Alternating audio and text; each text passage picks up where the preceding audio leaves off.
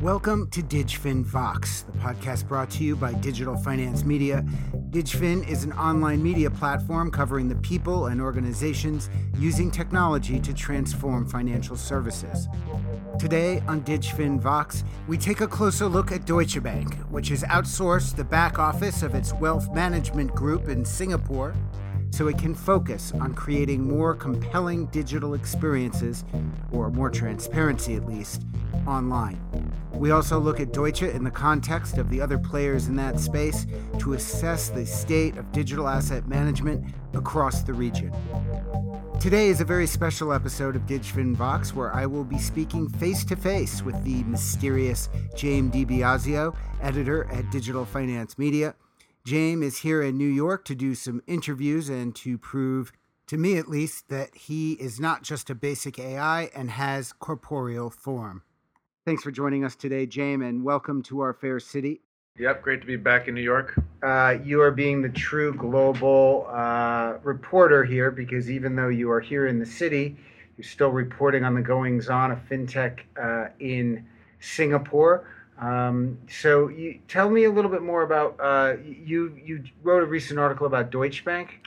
Yeah, so Deutsche Bank, all the big wealth management entities realize that they've got to provide an interface to their clients that is up to date, up to speed, and provides real value. Banking websites are notoriously clunky and clumsy, and it's pretty amazing how bad they are, particularly for their top tier of clients. I think that's because the business has always been more relationship driven. And so the website was sort of an afterthought. But that doesn't work anymore, particularly with younger clients as generations shift and younger people start taking on more responsibility in families and so on for managing the family wealth. You've got to be up to speed digitally. And so that was what the story with Deutsche Bank was about, and how they are, I'd say for now, catching up to some of their competitors and trying to set the stage so that they can compete and perhaps overtake some of what other competitors are doing. Now, they've been a little bit slower to roll out digital wealth management, but it sounds like they're taking a more measured approach and trying to avoid becoming the first loser advantage strategy. Yeah, well, I think what happens, first of all, for these banks, some are ahead of the curve, some are on the curve, some are behind the curve, but I don't think any of them have been really very far ahead of the curve. I think they've been catching up because they've been plagued by regulatory problems. Deutsche Bank has had all kinds of compliance fines and all sorts of problems at the organization. And it's not the only bank that's had those, but they definitely had their share. So I think there were a lot of distractions for these banks. And it's only recently that they've begun to really be able to be strategic about what they're doing with their digital strategies. Specifically in the case of what Deutsche is doing, we've written stories at Digital Finance Media that have talked about Credit Suisse and UBS and some of the stuff that they're doing. And yeah, when I talk to the guys at Deutsche, I feel like they are behind some of their rivals. But what they are trying to do is they've been more, as you say, Dave, more methodical, and they spent a few years, instead of doing the fancy upfront client stuff, they've spent a few years really trying to root and branch restructuring of core operations for the bank. All the processing, the paperwork kind of stuff. And they outsourced that to a vendor, Avaloq, and that was a big project. And once they get that established, then they feel that they can then start to do the more interesting stuff. That's interesting. So, basically the high overhead, labor-intensive part of the business that nobody really likes to do, right? Right. They can now focus on creating... Yeah. Digital experience. That's right. So the first thing they did was get rid of that. So what they did is they took those functions and they gave it to Avaloq, which is a vendor. Avaloq is based in Switzerland, but they have a strong Singapore business. They grew out of providing operational support to private bank back offices, and now they do more than that. And this was one of their, Deutsche has been one of their key clients in the region for a long time, and Deutsche really got, they do the outsourcing in Europe, and so part of the deal in Singapore was Deutsche said, well, we'll be your first big client if you take this off our hands. And so the people in the Deutsche back office for the wealth management business moved and became Avaloq employees, and Avaloq can then scale that business, which they do for other clients now, using that original team that came out of Deutsche. Wow, that's actually pretty cool. So they, like, literally the people who were working at Deutsche became Avaloq employees, yeah. Oh, wow. Is that a common thing? Yeah. I mean, this is, for big projects like this, yes. I mean, part of the deal sometimes, particularly if you're an early mover with a vendor, is you're not just, you're getting rid of the back office, but you're not necessarily sacking everybody. But it's now that those are vendor employees, they're no longer Deutsche Bank employees, and so from the bank's perspective, they're still there processing for the bank, but what happens to them and what other work they do is out of the bank's hands. It's kind of a kinder, gentler outsourcing model. Yeah. But if you're the third or fourth bank to come along, you might be able to outsource some of your people for bespoke stuff to that kind of vendor, but they are trying to scale it, not just take on lots and lots of new people. So right. So I would imagine, like, after the first bank, that you really need the back office from the first bank. Yes. Less for the second Correct. Bank, and yeah. none from the third, probably. Probably not. No. Interesting. So, in addition, Deutsche is doing something kind of innovative in terms of going out and soliciting partnerships with fintech. Yeah. That you wrote about that. What exactly are they? How does that work? The first thing, what they're trying to do, they're going to be launching in August, and that's assuming they get all the regulatory approvals that they require. They're going to start in Hong Kong and Singapore by launching a fairly basic digital interface for wealth management clients. It's a way for in the short run, what it means is for the relationship managers, the bankers who are there working with rich people to manage their affairs, they will be able to spend a lot less time on fielding basic questions and reporting and that sort of thing, because the clients can look that up themselves on the website, and allow them to do more interesting work trying to actually provide value-added service to the clients. Subsequent stages, though, you can see that once you've got a platform, there's a lot of technological innovation going on in the industry, and fintechs, of course, are doing all kinds of things. So we outlined a few areas in the story where they told me they were working with fintechs. At this stage, they were not prepared to tell me the names of those third-party companies they're working with, hopefully we'll be able to follow along as some of those efforts come to something. So security is a big part of that. Fintechs, I'd say, when you're looking at fintech in general, what banks really want: security, cybersecurity, digital identity, protection, safety. This is probably the first and foremost priority. Regulators will also want to make sure that this stuff is safe. So I think that's probably one area where Deutsche is working with, has some projects on the go. Do you see this as a template for how they might roll it out across the region?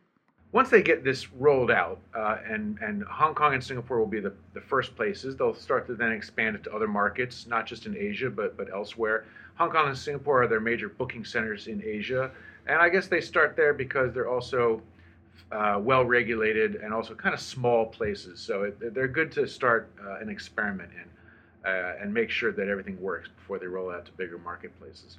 China? Well, I don't know if they've got, I couldn't say, I can't comment, but I don't know if they've got something on the ground in China that would warrant this kind of rollout. But, so I'd leave it to them to say, I don't know. But I think their priority will be markets where they have where they have an onshore booking center, onshore businesses, and that may not be China.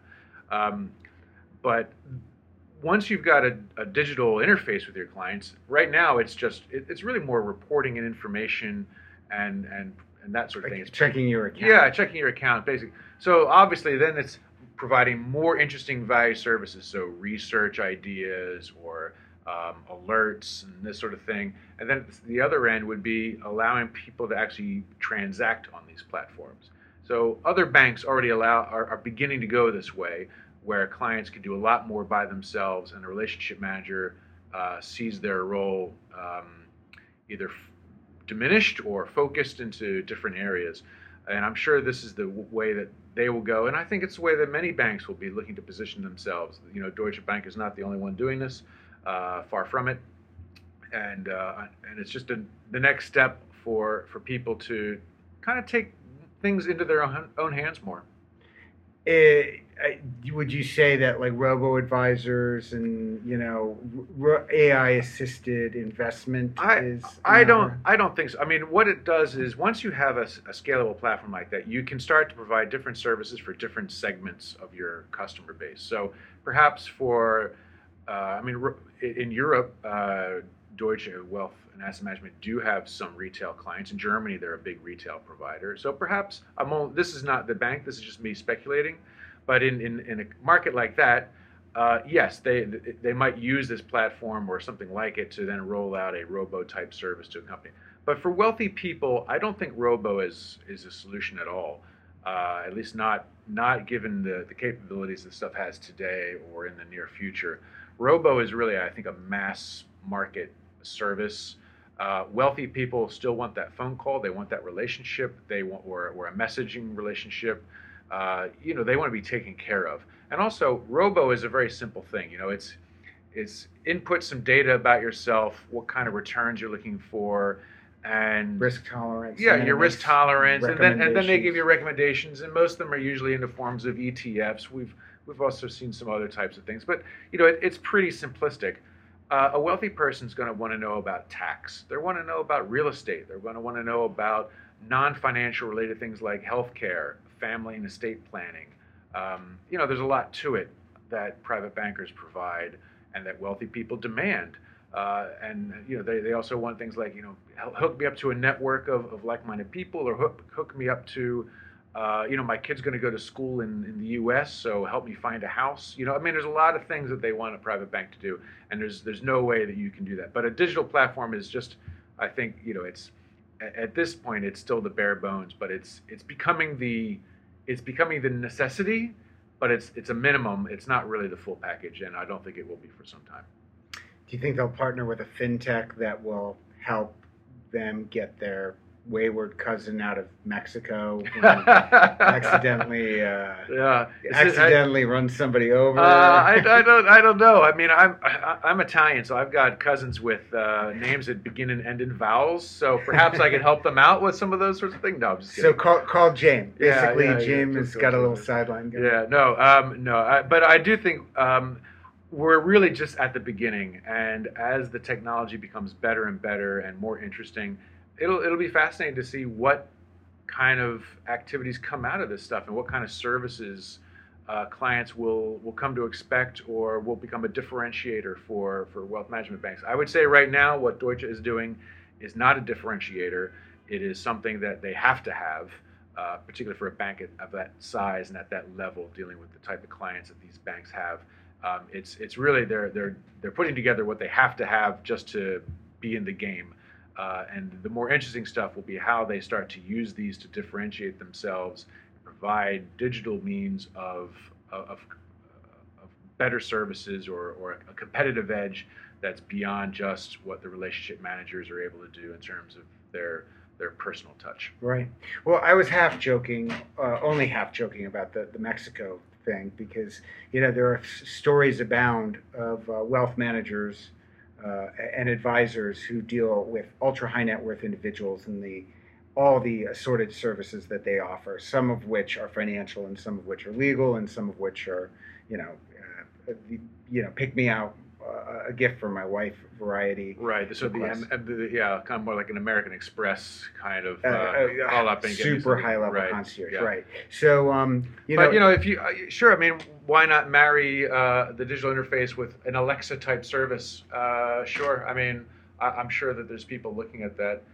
It would make sense, and hopefully we'll be able to talk about some of those stories as they emerge. Right. Interesting, though. On the one hand, the willingness to partner with fintech and the openness that Deutsche has taken is, I think, very forward-looking. On the other hand, you know, ultra high net worth individuals is where the rubber meets the road when it comes to high-end service and financial services. And it's sounding like the services that are being offered digitally are A, quite rudimentary, and B, nowhere close to the human element. And, you know, I would agree.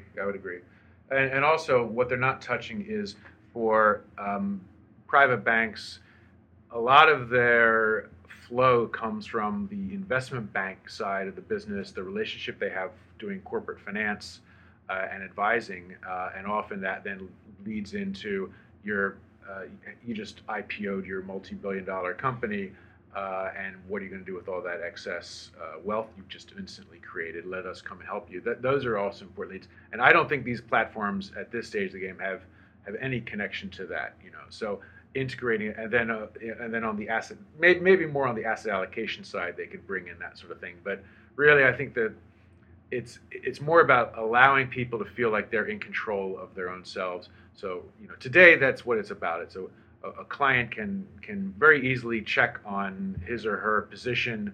They can get some ideas, they can get alerts, and it just takes all that workaday stuff that relationship managers have to do, and digitizes it, automates it, and the relationship managers can get on with other more high-level things of trying to serve these clients in a way that delivers benefits to the bank.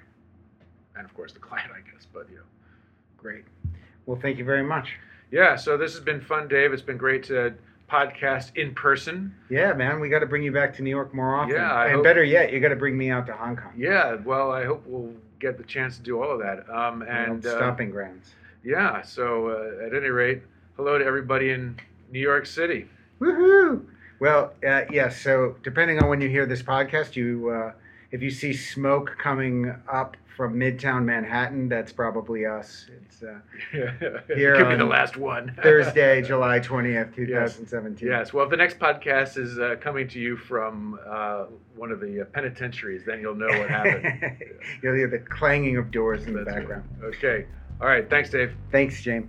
If you'd like to learn more about Deutsche Bank's plans for digital private banking, read James' full article online at www.digitalfinancemedia.com. That's one word, .com. All the articles at Digital Finance Media are free, but you have to register. Thank you for subscribing to the podcast of Digital Finance Media. This is David Zweifler, host of DigFin Vox and head of communications for Sisense, a business intelligence provider that also works with AI, machine learning, and the Internet of Things. If you've enjoyed our podcast, please be sure to give us a good rating and share it on social media so your friends can find it too. This is DigFin Vox.